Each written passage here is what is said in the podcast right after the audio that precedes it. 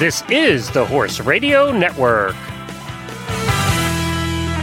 What a beautiful day for horses in the morning. You are listening to the number one horse podcast in the world. Here's your entertaining look at the horse world and the people in it.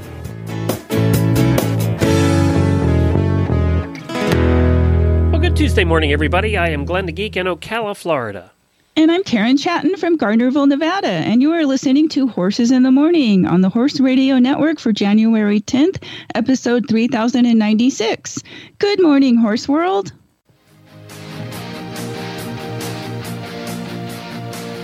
When your start time's on Saturday and your finish time's on Sunday, and it doesn't get much better than best conditioned, and completing the challenge is the challenge.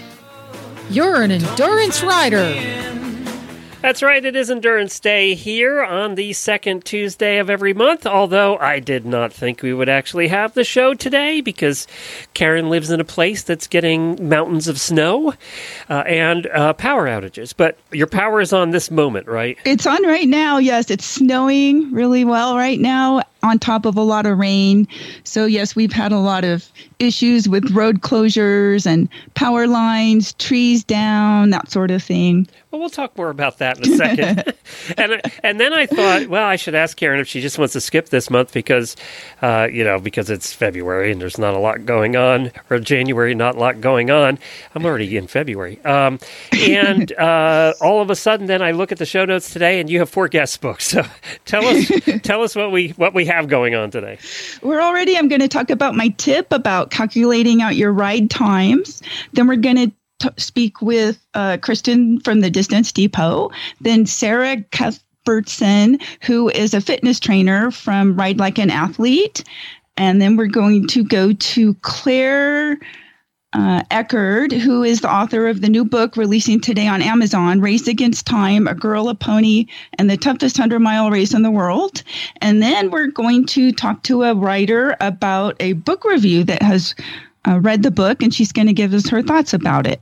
And that's about, uh, that book's about Kyla and her pony, uh, her Hackney Pony Flash. And we had Kyla on the show after after the Tevis and talked about her Hackney Pony because I have a Hackney Mm-hmm. Pony. So, uh, you know, I always related to her. And I'm excited now they have a book, they have a documentary coming out, all kinds of stuff. And she's like uh, 12 years old. Um, probably a little older now. Yeah. Thir- 13. Yeah, she was she was young, you know, she was 12 or 13 I think at the time. Uh, so yeah, we're going to talk to the, uh, all of them about uh, all of that today. You have a full day planned. But first uh, last week you you well let's tell everybody where you live. You live in northern Nevada in the mountains along the coast of California, correct? Um, well, it's not really the coast of California, although I am considered West Coast, but I'm on this side of, um, I guess, the eastern side of the Sierras here, Right. um, just below Lake Tahoe. So that gives everybody an idea where you are. And if anybody's been watching the news, you see the invented names that the weathermen have been using for all the storms hitting California right now. And bomb cyclone has come up about 85 times. And uh, pretty Right, much San uh-huh. Francisco's just washing into the ocean, and you're buried in snow. Right. And we've also gotten a lot of rain, so we have flooding, and then we have the snow come down, and because it's really wet and heavy, that starts to um, cause trees to fall down, and then the power lines come down. So it, it's making things extremely difficult. Travel's difficult. Um, we've been without power. Some people went five days or more without power. Do you have a backup generator at your place? we have a small one. Um, we're looking generator. yes, we're looking into you know getting an electrician out to wire everything so that we can get a bigger one. yeah. It might be time. You get your power goes out a lot where you live. It's time. Yeah, it's time. Because without power, we have no water. Because Right. we need water or we need electricity to pump the well pumps. So, we- you know, it's always nice to be a little bit self sufficient and not have to worry. You know, at least with when the power goes out during a snowstorm, you know, you can always start throwing your stuff from the fridge and the freezer out into the snow if you have Right, to. right, right, exactly. so, do you do you live at the top of a mountain, or do you live in the mountains, or at the base of the No? I'm in the valley at the base of. I've got the Sierras on one side and the Pine Nut Range on the other that back up like right behind me. so you have pretty views all the time. We do, yes, it's gorgeous. I can see the ski runs at Heavenly. And those that know the Sierras, I heard, were just. I mean, there's going to be nobody hiking the Sierras next year because the snow's never going to melt. well, you, you know, see, that's the worry. If we get these rains that are coming in, you know, like they went through San Francisco this morning at six fifteen. Once they move over here, depends on if it keeps raining and stays warm. It can cause a lot of snow melt, which will lead to more flooding. So we're hoping that it doesn't do that and it just stays t- to the snow. But yes, it's going to do a lot of damage, I'm sure, to area trails and stuff like that with washouts because we've had so many fires over the last few years. Now there's burn scars and they're real susceptible to mud um, slides and stuff like that. California can't win. It's either burning down or flooding. it's one. It's, it seems like it, you know, and so we're getting, we've been getting so restless here. We've been, you know, resorting to taking the horses out for walks around the neighborhood, which is kind of fun, kind of dicey at times when the roads are all, you know, covered in ice. So we're just really careful. But, you know, they're getting bored. We're getting bored. We need to get out and, and do something. yeah, Arabians. And uh, uh, when you took pictures of their pictures of them last week, I mean, the snow was up to their bellies. Uh huh. Yeah, Yeah. they're Yeah, not. They're yeah. not made for that, Karen. Well, you know, they were getting used to going out and being worked and ridden two or three or four times a week. And then it just nothing. And so they, they sit there and they stare at me from the barn. I can see them staring towards the house going, are we going to do something? Hello. Need some stimulation here. uh-huh. It's cold and and uh, I'm not used to this. That's funny. Well, I wish you the best. I hope that this snow. Uh, you said it's snowing right now. I hope uh, hope it isn't as bad as last week's. Uh, I know. Thanks. so now it's also that time of the year when we start naming horse of the year for various things, and I think we have one of those. We do. We have the Arabian Horse Association's 2022 Distance Horse of the Year, and that went to the horse owned and ridden by Christoph Schork, VA Blizzard of Oz, also known as Ozzy. And yeah, that's only an eight-year-old, right? Uh-huh, eight-year-old gelding. So and there's a he long career a- there ahead. he had a heck of a year last year on him, and, and we interviewed Christoph a couple of months ago and learned more about uh, Ozzy then. Very good. And then it seems like endurance is the most Redheaded stepchild.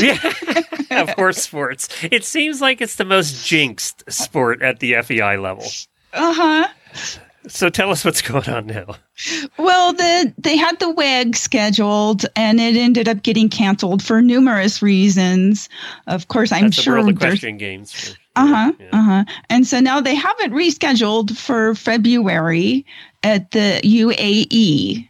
And uh, I know that's not going over real well. There's a lot of politics involved, and not everybody's happy. Uh, you know, it's it's one of those venues where it's expensive, and they don't always have a lot of people, you know, uh, lined up to to do it. So Well, it's controversial for many, many And- reasons, which we don't have to get into today. But but one of the reasons Right. was basically the horses were training for a different. They were supposed to be in Italy, right? yes, Which is a completely different environment than the desert. exactly. Uh huh. So it does it does that mean there's just going to be less competitors? Are we even sending anybody? Is anybody going? I think so. Um, you know, they their deadline is still not. Uh, they have until what what date is it? A nominated entries January 18th, and then definite entries deadline is January 25th. Okay, so we'll know by then. So maybe next month we can talk more about what's happening and what's going on over there. Maybe even get somebody on. To talk about the talk about the U.S. team if anybody's Once- if anybody's there. they know what's Yeah. yeah, once they know what's going on. Yeah. All right, cool. And your endurance tip, Karen gives us a tip every month where she talks about uh, things that are pretty specific most of the times to endurance. And today's is definitely that. Right. Okay. So kind of what I wanted to cover this time is calculating your ride time and speed. And there's a difference between your average speed versus your moving speed. So let me just explain the difference. When you're when you're moving, that's the speed your horse is trotting. Whether they say, let's just try to keep the numbers sort of clean and easy for the math. You say your horse is trotting eight miles an hour, but it walks four miles an hour. So you need to be able to calculate what your average speed is going to be so that you can figure out what your speed overall needs to be in order to finish an endurance ride in time. So, like if you're doing a, a 25 miler, you have six hours. If you're doing a 50, you have 12 hours. So, what you need to do is you need to subtract your hold times out of the total ride times. So, let's just, like I said, make it kind of simple. If you're doing a 25, let's say there's an one hour of hold, that leaves you five hours of ride time. So, if you divide that by 25 miles, that means you need to average five miles an hour. So that's important to know the difference so that you know and you're aware of what happens every time your horse stops to pee or drink, or you open a gate, or you get off to lead in or out of a check, or you're late leaving your hold time. That eats into your average moving time. So that's why it's important to know what your average time is as well as what your horse is traveling speed is at different gaits. Because if you end up walking more often than you're trotting, your average may drop below that five miles an hour that you need in order to finish that 25. Gotcha. Okay. So, so, um, you know, you can, you know, one other way to look at it is if you're averaging, say, one mile in 15 minutes, that's four miles an hour. So that means you're not going to make it in time, whether it's a, a 25 or a 50. So then you know you can try to speed that up. Let's just say you're, you know, you try to do a mile in seven or eight minutes then that makes it average out a little bit better so that you know you're going to keep up that five or six or six and a half mile pace, which is what you normally need to do in order to finish at 25 or 50 in time. And then that way you're not racing the clock and getting behind you're you know you're aware of the fact that um, you know you need to keep up you know a certain amount of average speed going so you know a lot of people i think get behind or sometimes they may be going too fast because they think they need to trot the whole way or they need to um, keep up an eight or 10 mile an hour trot the whole way. And you don't. You just need to be able to calculate out okay, so my horse is trotting between eight and 10 miles an hour, but he's only walking at, say, four miles an hour and what is my average? And so that's something to kind of focus and think about when you're out on your training and conditioning rides. What am i averaging? You know overall you know once you calculate in the amount of time you're spending every time your horse pees or drinks or you need to get off uh, and take a break for something. It's not like football where we stop the clock Right, exactly. You're you're on the clock, and uh, in fact, we're going to be talking about that shortly about uh, Kyla and uh, and her pony uh, in a race against time. So getting through Tevis. So what uh, what do you use equipment wise? Do you use a special watch? Do you use a mm-hmm. what do you use? Um, well, GPSs are always popular. There's various handheld or wrist models, but there's also a lot of apps on your phone that you can use that that will help you out with um, that sort of thing, like Ride with GPS, Geo Tracker, I can tell. Strava. You still use Ride with GPS, right? Because I, I we're connected on there, so I see your. Uh, uh-huh, yeah. yeah, yeah. And I, I like ride with GPS just for you can use that whether you're walking or riding your bike or whatever you know. Exactly. Yeah. Mm-hmm. And that one works mm-hmm. good actually. There's a lot of uh, bicyclists right. that use that. Yeah, I used to like Endomondo, but they did away with it because it would verbally tell me how many minutes it just took me to do my last mile. Oh. so I'm like, oh, it took me, you know, 12 or 13 minutes to do that last mile. I need to speed that up a little bit. Now, will, will Ride with GPS do a verbal? Um, it does verbals if you have the premium version. Gotcha. It will it will do more. It has more features then, and um, you know, but uh, you know, a lot of times you you know if you're riding the same type of terrain, uh, you kind of get an idea of how far a mile is, and then you can just sort of look at your watch. You don't really need to be using any fancy gadgets or anything like that if if you don't want to. Very good. Well, that's uh, Karen's endurance tip of the month. And now we're going to go to Kristen at Distance Depot and we're going to find out about some products this month. And next up, we have Kristen from the Distance Depot, and we're going to talk a little bit about safety equipment and visors. So, welcome this morning, Kristen. How are you doing? Just fine. Thanks for having me. Okay, so let's start with your helmet line. Tell us about your helmets. Okay. Well, we have quite a variety of helmets. Um, I would say our most popular helmets are the Tipperary Sportage helmets. We've had those for quite a few years. Um, there's the 8500, which we carry in black or white. It has great ventilation, so our endurance riders who are in the saddle for long periods and trail riders, um, this is a great helmet um, just to, to help keep you cool. I, I wore mine all the time, and frankly, I'd be cooling my horse off, forget I even had my helmet on. Um, very comfortable um, and lightweight. Um, the Sportage Hybrid, that is an 8700 helmet, um, comes in five colors. So the vents, the helmet itself is black, and then the vents are colored. So there's a teal and a purple, royal blue. So if you um, have a favorite color, of course you can order it in the in your favorite color, but still again has the great vents and lightweight um, helmet. And they are um, tested to be um, AS. Um, now I've lost it. ASTM. Uh, ASTM. yeah. AST, thank you, ASTM. There's only and, about um, 85 yeah, of those SEI different. certified. Yeah. yes, I wanted to get that right. Um, but anyway, great helmet, um, and like I say, lightweight and cool. So it's probably why it's one of our best selling helmets. We do have pretty um, helmets too. We have the Glitz helmet, which has some pretty sparkle on it.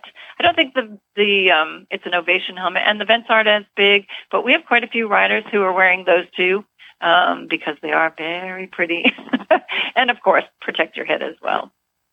And we do have the Tipperary Windsor, which has the MIPS technology, um, which is you know supposed to be the top of the line um, latest innovation um, in the technology for helmet protection.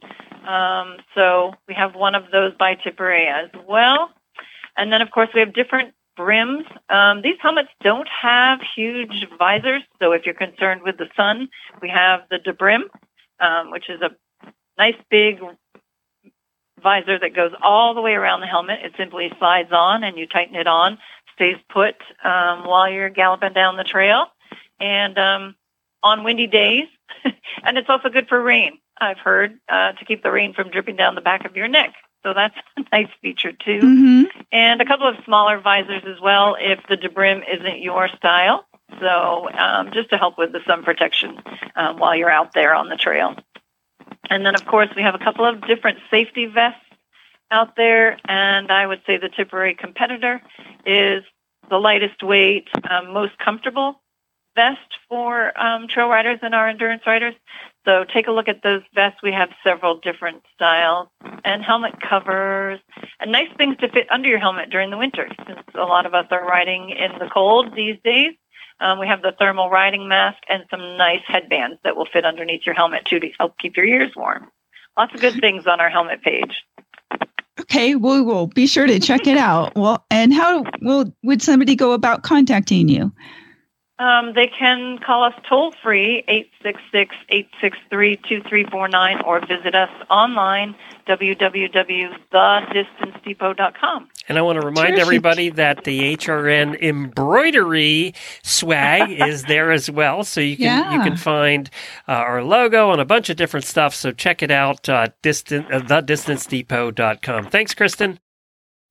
And our next guest is Sarah Cuthbertson, who is an ultra endurance competitor and a fitness trainer from Ride Like an Athlete. Sarah has ridden in many of the world's toughest and longest horse races and has trained other riders to do the same. We're going to talk about some of her programs and some of her adventures. Good morning, Sarah. Good morning. Well, tell us how you got started with Ride Like an Athlete.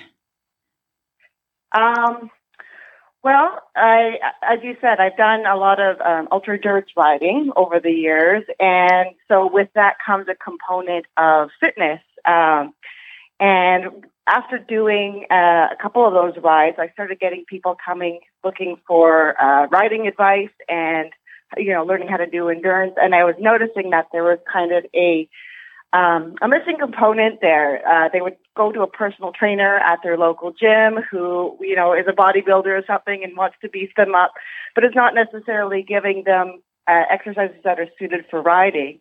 So I kind of took it upon myself to become certified as a personal trainer so I could give them a better service too and make it more complete so that they could include it into their, their training programs when they're training for things like the Mongol Derby or a race to the Wild Coast.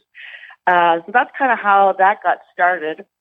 And I decided to brand myself Ride Like an Athlete because um, I like to think of the athlete side, not just cross training and fitness, but kind of thinking of the rider as a whole, as an athlete. So what does an athlete do? They're not just going hard, hard, hard. It's like how we're treating our horses as well. We want to look at our entire lifestyle and really support ourselves so that we can give ourselves our best body performance too. So that's things like building good habits for sleep and nutrition and uh, all those sort of things, um, making complementary care, things like physiotherapy and that. Uh, I know we have a, a bad tendency as riders to give everything to our horses and then we survive on ramen noodles and we don't get new shoes and we live through the pain. And I wanted to kind of just end that stigma. Um, I wanted it to be okay for riders to treat themselves well too. So that's where I came up with Ride Like an Athlete. And how long have you been doing this? Uh, so I was first certified as a personal trainer back in 2020. I actually started. I did the um, the practical course in training. Uh, it was the January right before the pandemic started, and then it took me quite a while to actually get certified because we weren't able to do testing because uh, the pandemic hit and we weren't able to be in person to demonstrate the skills that we had learned. so, um, couple couple months later, I ended up doing it virtually, um, and I've been doing mostly virtual training ever since. Prior to that, um, I was giving kind of some advice, but I wasn't certified. So I wanted to be certified so that I could, you know, actually mm-hmm. have a tailored program, have a little bit of credentials, and give a better service to people so that they can be confident that I'm giving them good advice, not just what worked for me, too. And so, what advice do you have for somebody starting out and they want to improve, you know, their writing skills and their balance, but they need to get a little bit stronger? Where should they start? What I recommend to every single person who starts working with me is to just start with 15 minutes a day of stretching. Um, and it could be yoga, or you, you could call it yoga, you could call it stretching, whatever. Um, but riding is quite labor intensive, as we know. It it is a sport. Uh, it does make us sweat. It does require a lot of muscle. So we're already quite active that way. And if we do barn chores too, then we even add to that. A lot of people will make the joke of, "Oh, I don't need a gym. I've got I've got my barn chores to do." Um, so I like to start with the stretching because it can help kind of counteract some of the tightness and um, the imbalances that we'll feel from either you know riding already imbalanced that'll co- um, compound it, or it will be, um, you know, barn chore things like sweeping and mucking stalls make us very twisted, very one-sided. So it's about kind of straightening ourselves out and kind of adding a little bit of pain relief there too. Um, the stretching also helps you get in touch with your body, so you can have a better body awareness, which we all know is going to help us when we're riding as well. So like it's I say 15 minutes. Some people will do 15 minutes. Some people will do like a full hour long yoga class every single day. It's really up to the rider. But um, I, I like to start at 15 minutes because that's an easy, palatable chunk to take off. Because anybody can find 15 minutes in their day, um, and they can just, you know, no excuses, work that habit in every single day. And and so, um, what kind of strength exercises would you recommend? Um, so, from a strength perspective, um, really the best thing you can do is something that you enjoy, which I know is a very uh, open-ended answer. It doesn't probably everyone's probably writing down they want to have like a, a list of things to do, uh, but it's not going to be the same for every single person, right? Um, just Mhm. like you wouldn't assign the same uh, like rehab or conditioning program for every single horse, it's going to be different for every single rider. So that's again why I like to start off with the stretching too, because you can't really do any harm by doing the wrong thing there. Um, so what I would recommend for anybody who wants to get started doing a strength training program, I would actually recommend that they try a couple of classes, um, especially now coming out of the pandemic. There are, um, I think we're kind of craving that human interaction.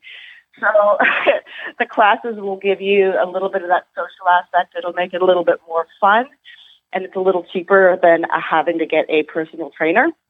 Um, and usually these classes will be led by a personal trainer as well. So you can kind of pick their brain at the end of class. I know that's kind of how I got started years ago was picking the trainer's brain at the end of class of all the, the various things that ailed me, um, all my riding injuries and whatnot.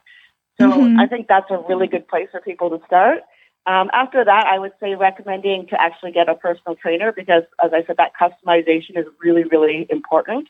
Um, but really, long term, if you can find something that you enjoy, if you find that you like the classes, the personal trainer, or maybe something else, then if you can be enjoyable in it, um, you're going to be consistent in it, and consistency is going to be the key for success in any program.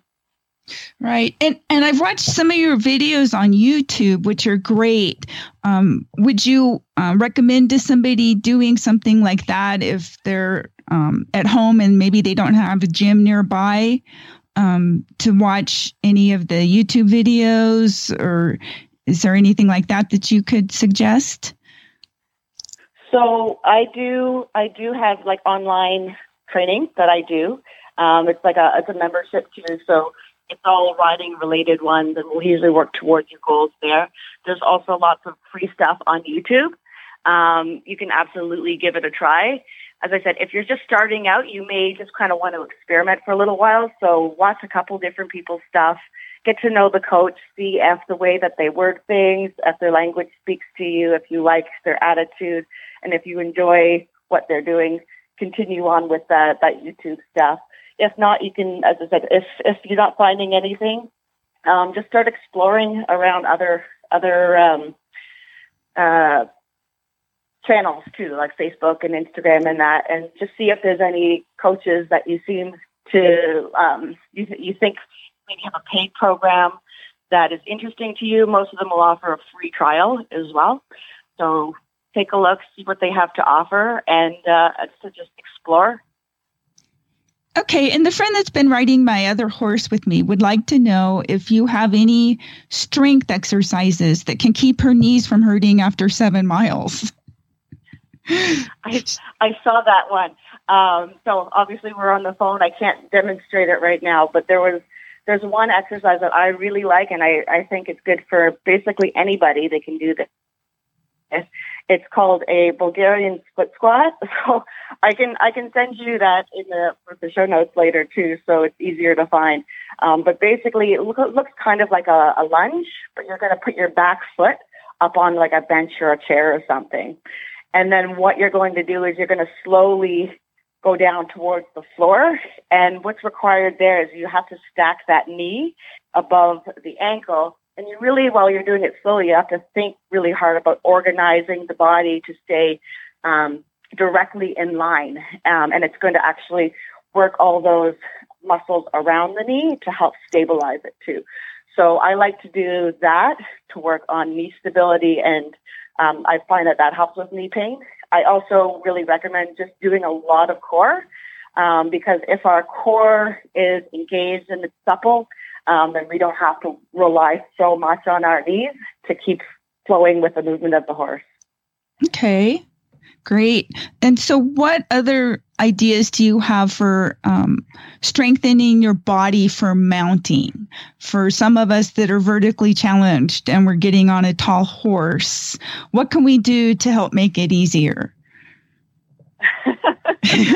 Oh, Besides like standing on a block. but we want to be able to get um, on from the ground in case we have to. So I I think the first part is probably the hip mobility, um, and mobility mobility can sometimes be confused with flexibility. Flexibility is um, your your muscles ability or your your joints ability to move within a certain range of motion. Mobility now adds in the strength component in it too.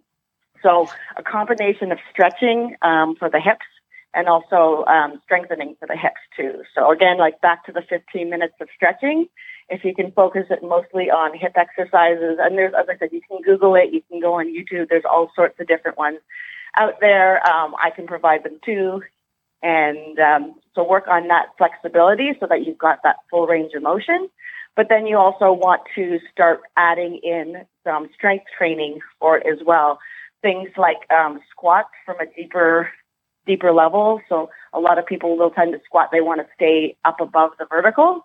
Um, that's not going to take you through the full range of motion for strengthening those hips. So actually working on getting those hips lower than the knees when you're doing your squat and then pushing all the way up. That's going to give you a lot more strength there. Um, you could do maybe some um, higher intensity stuff where you're, you know, you're adding in the jumps and that.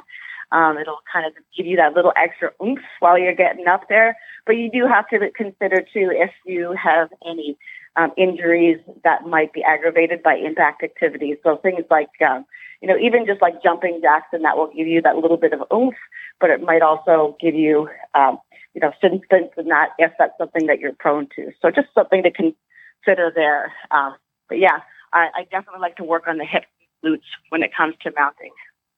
Okay. And as an older rider, what advice do you have for working on strength or resistance type of training exercises? Um, it's Not that you're the older rider. thing. I'm asking for me. yeah, yeah. So, so um, I mean, we don't even have to say older rider too, because sarcopenia, which is um, the the deterioration of muscle tissue over time, it starts at the age of 35 or around around there, depending on uh, your, Okay. your body. So, I mean, I'm in that stage too. so, you know, younger riders they should be listening to this too. Um, so basically, there's no it's it's never too early to start adding strength training into your program um, because it's it's easier to gain it when you're younger. It's harder to gain it when you're older. But if you continue, um, you're able to maintain it a lot more when you're older. Doesn't mean that it's too late. It just means that you may have to adjust your expectations. So Mhm. again, I think working with a personal trainer, somebody who's kind of able to guide you through the pro- progress. Um, you know, we're looking at progressive overload, so you'd start at a relatively easy option, like a body weight option, and then work into adding weight when you're ready. So, as I said, I think working with an experienced professional um, would be really helpful, especially as you age, because we know we don't, we only have so many you know, we we don't have, want to be sore for the saddle. We want to save ourselves for that, obviously. Um, so there is a fine balance, but everybody's going to be a little bit different. Right. So if some of us aren't able, like let's just say they don't have enough time to when they get to the barn to ride their horse, what are some things we can do with our horses together? Like say like right now it's not really safe for me to go ride because everything's icy. So what what kind of things can I do with my horse to get us both out and get a little bit of exercise? Um, I usually just like hand walking. Um, Mhm. this time of year, if it's safe for both of you. Um, you know, at this point in time, I kind of just let my horses down for the winter. Uh, you know, I I try to not feel bad about it. I know that they need their rest as much as I do. Um, but I like to focus on myself through the winter because I can do all these stuff indoors and then I can bring my best self to Uh-huh. my horse when ride season starts again. So I'm already prepared. And then ride season, because it's a lower intensity, that almost becomes my rest period. So it's kind of like myself and my horses have opposing rest periods. Um, what I would do with my horse, honestly, these days I just go in and I groom them. I have fun with them. I just work on my Uh-huh. relationship.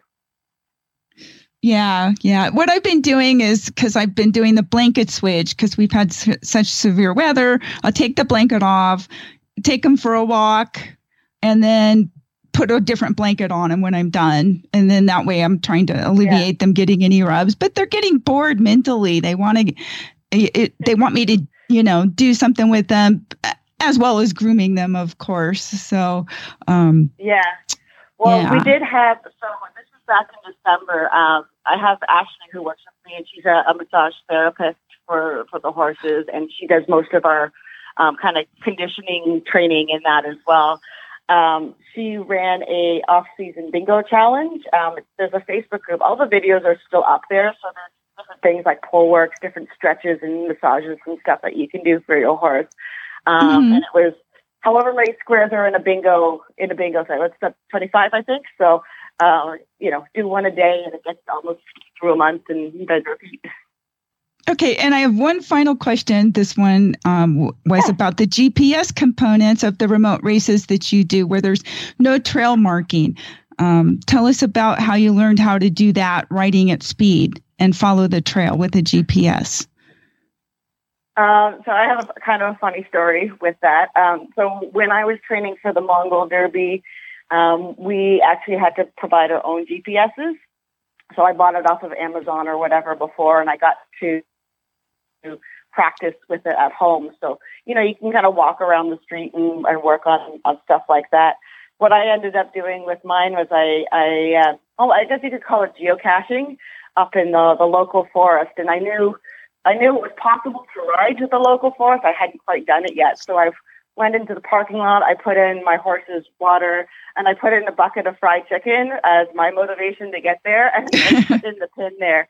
Um, and then I had to navigate myself into the forest. And I was actually the first time I um, I was supposed to ride with my my brand new coach for the very first time, and she uh, she sees me pull a bucket of chicken out of the forest and just laughed at me. if you can tolerate that.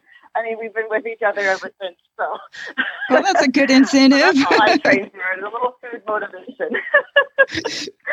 um, but yeah, I think a lot of the Mongol Derby riders these days, I think they actually provide them, um, which is a shame because they don't get a chance to practice with them. But I think, I mean, we if if you talked a lot about the Mongol Derby before, you probably know what the cost is to do something like that. So going and buying a GPS to train on is kind of, you know, it's more money to spend, but it's kind of a valuable investment. Mm-hmm. So sure, I recommend sure. doing it at home when there's a no pressure involved whatsoever. Okay, so tell us your website address and how would somebody get in touch with you if they wanted personalized coaching? Yeah, it's ridelikeanathlete.com and there's a contact form right on there. So they can just click it and it sends me an email. Or um, they can send me an email directly at ridelikeanathlete at gmail.com. Okay, well, terrific. Well, thanks for joining us, Sarah. I appreciate it. Oh, thanks for having me. This was a lot of fun. Before we mention the next guest or get to the next guest, if people sign up for Sarah's newsletter, they will get a free workout, which includes a 15 minute mobility sequence, a 15 minute stretch, and a strength workout, plus one bonus horse stretch. Well, next up in Karen's full slate of guests today, we have Claire on with us, and she's the author of a new book that's releasing today Race Against Time A Girl, a Pony, and the Toughest 100 Mile Race in the World. It's going to be available on Amazon. We will put a link to it. Claire has been on before, but I am so excited about this because we had Kyla Law on right after her Tevis finish and her mom, and they're so delightful. Hi, Claire.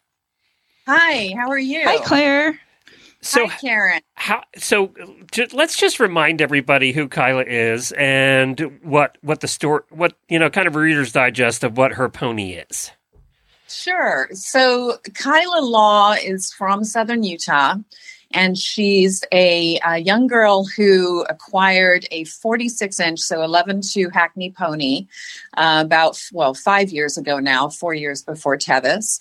Um, the pony was completely wild, feral, had a lot of issues, um, would literally tremble when he was around people, especially children um, didn't like noise, didn't like you know fussing and screaming, had never been ridden.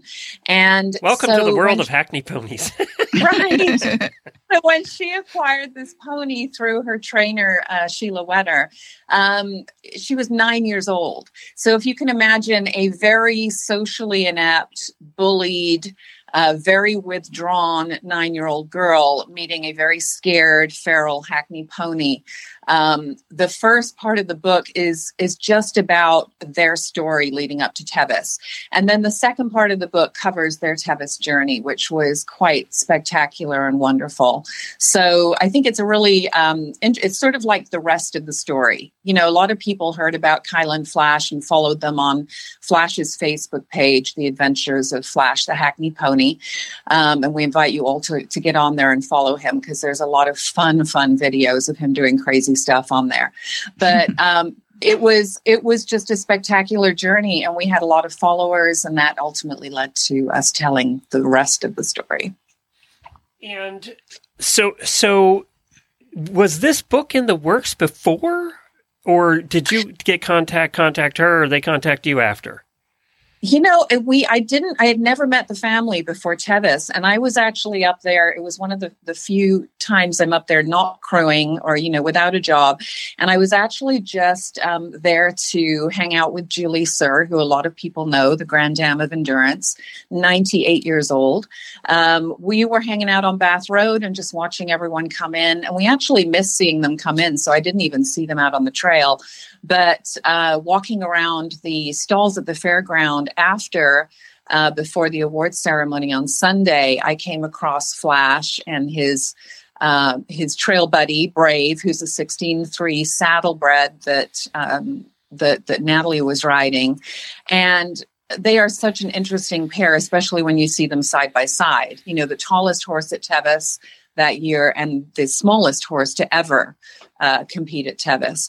And it just got me thinking, you know, what is their story? So I did watch the awards ceremony. I saw them there, but I didn't approach them because, of course, they were busy. Everybody's busy with their friends and family and crew. And so I reached out to Natalie when they were on their way home just through Facebook.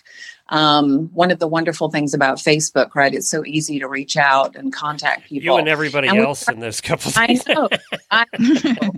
And we did you know, too. We so we just started talking about doing a book, and she she put me in touch with with Kyla, and we started talking then on their journey home, and, and we just never stopped talking until you know. Well, it's still we still haven't stopped. It's just been an ongoing relationship, but it's been incredible. One of the joys of writing this book was getting to know that family. Well, and we're going to have a guest on shortly after you're done, who's going to who actually got an early copy of the book and, and, read it and has a review for us. So she's also a writer, and that's going to be interesting to hear from somebody that has seen it or has read it already. do you uh, is it av- how is it available? Is it available in book and Kindle, or what's the story? Yeah, so right now we have a, a, a paperback, sort of a high quality paperback version, and then the Kindle version. Um, they are available on Amazon. They're also available through the publisher, which is Cedar Fort Books. Um, and we will be having, starting next week, uh, we'll be having signed copies available on my website. So under claireeckerdauthor.com. So uh, we're going to get together this weekend at our, our premiere, which is in St. George, Utah.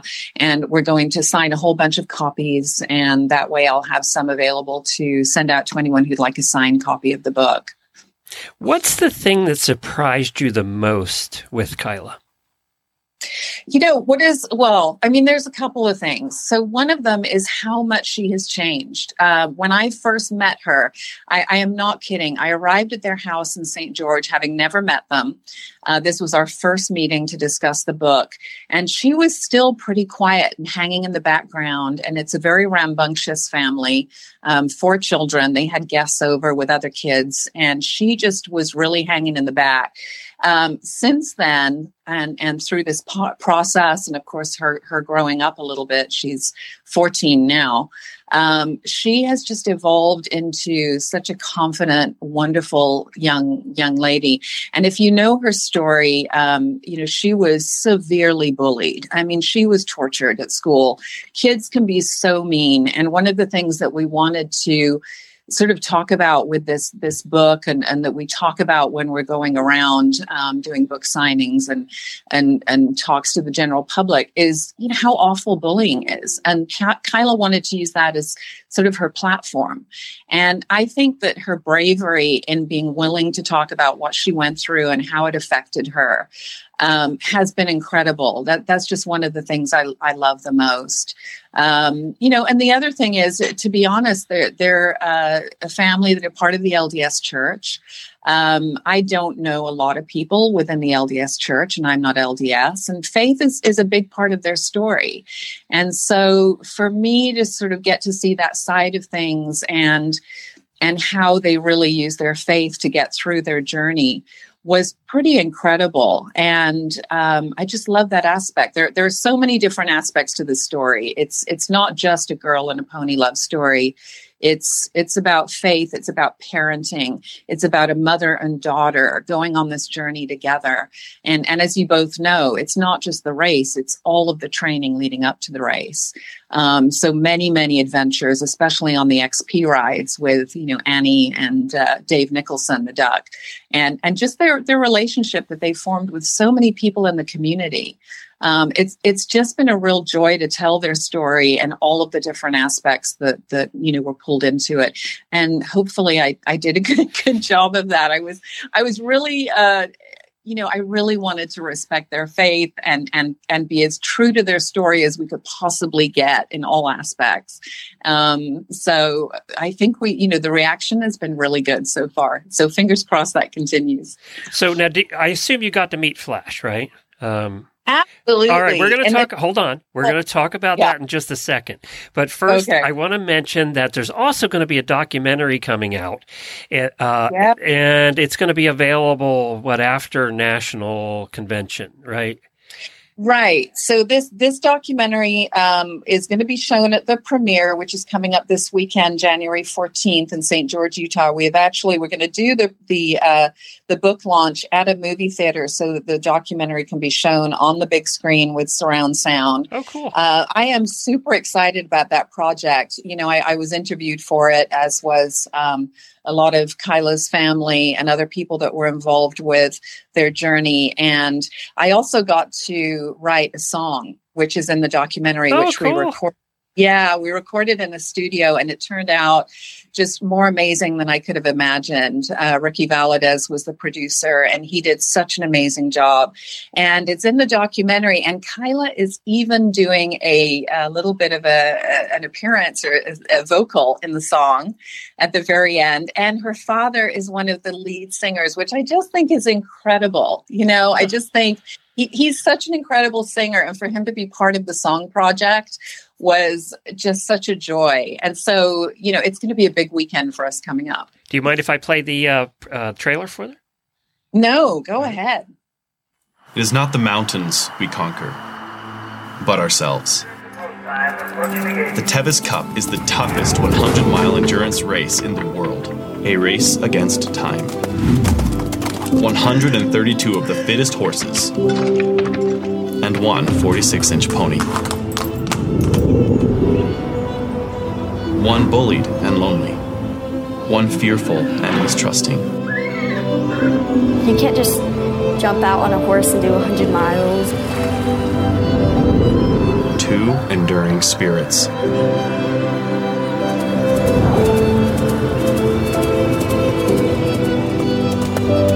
Are they going to make it through? Where are they at? Let God be in your life. He's there for you always, even in the darkest times. So you met Flash. Tell us a little bit about Flash and your meeting with Flash.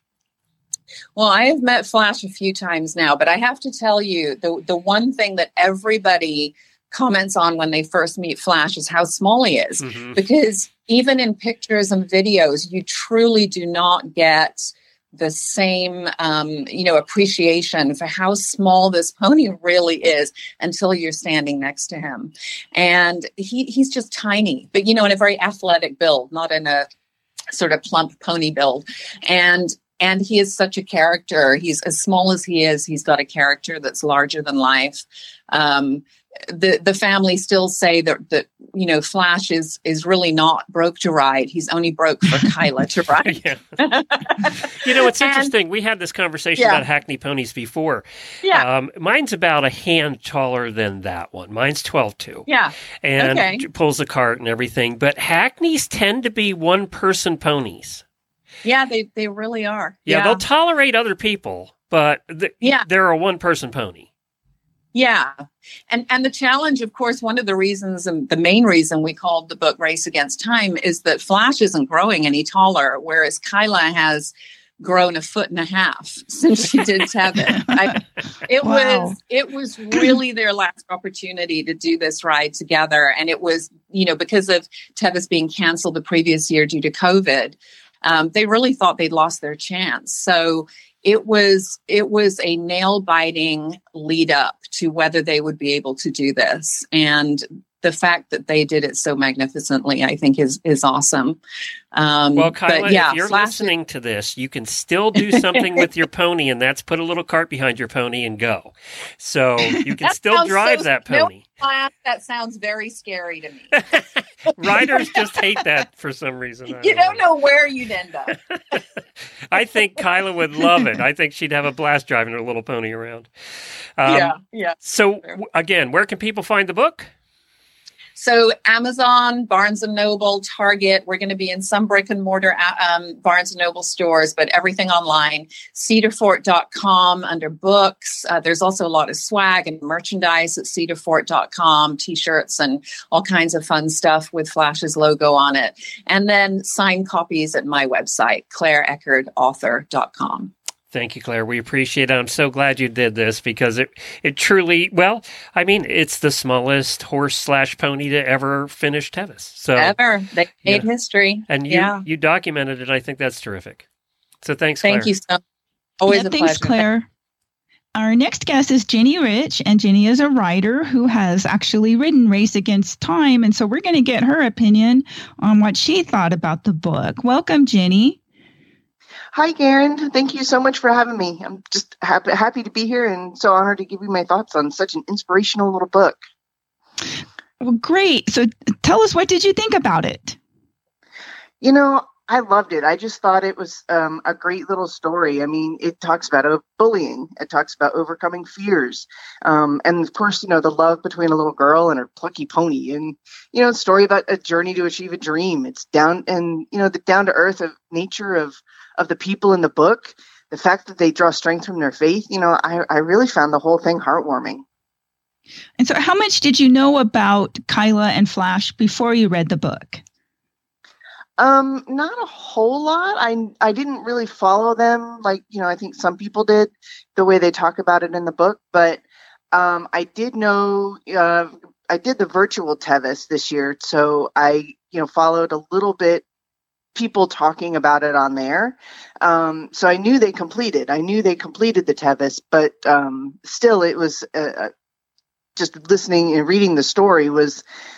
There was times when you were like, "Oh my gosh, are, are they gonna are they gonna make it? Oh, they're they're is it going to happen oh gosh you know so there's still the the emotions and the and the and the feelings through it so it was it was fun so i take it you give it a thumbs up I absolutely give it a thumbs up. and who who would you recommend read this book?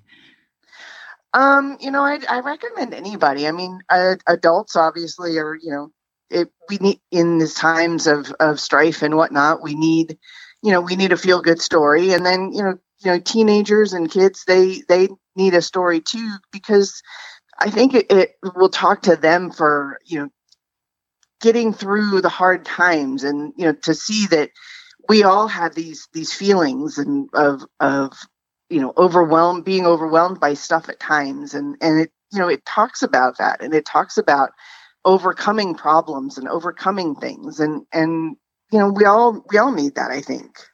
So you um, definitely recommend the book. That's great. And um, we thank you for joining us to tell us about it this morning. Is there anything else you want to add?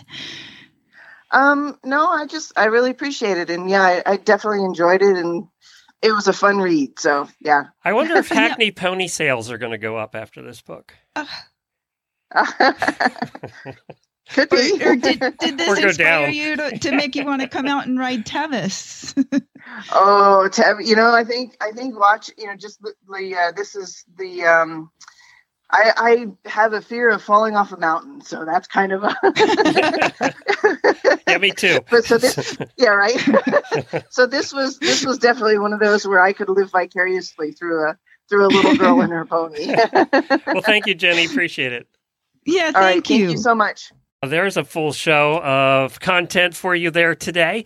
And I can't wait to see the documentary. And uh, for all of you wanting to get the book, go get it today. The documentary will be out next month, and that'll be available apparently all over the place. So you'll be able to watch it uh, as well. I think they're going to show it first uh, at at convention, and uh, which is right up the street from me this year. It is. Yeah. So I'm waiting for the first big convention to come to the World Equestrian Center. Uh, hasn't happened yet, but I'm sure it will. I'm sure we're going to see that happen. They plan these things so far in advance. Uh, but I think we'll see conventions start here pretty soon. Good. Well, Good. Karen, uh, where can people follow you? Um, NV Endurance Rider. I'm on uh, Twitter and Facebook and Instagram. Very good. And of course, you can find all the past episodes of the Endurance Show, including Kyla's interview right after she was done. So that would have been what? In our September or October? Uh, July or August, uh, whatever month Tevis was that year. Yeah. It's it's one of those. If you look at, if you just search for her on our uh, website, go to horseinthemorning.com and just search for Kyla or, or Flash. It'll pop up. And you can take a listen to her interview. But uh, you can find all the past shows just by going to horseinthemorning.com, scroll down to the middle of the page, click on the endurance banner, and that'll bring you to all like nine years worth. So there's quite a few, a few for you to catch up on. And of course, Jamie and I will be back tomorrow here on Horses in the Morning. We're here every day, five days a week. And we look forward to having you back then. Thanks, Karen. We'll talk to you soon.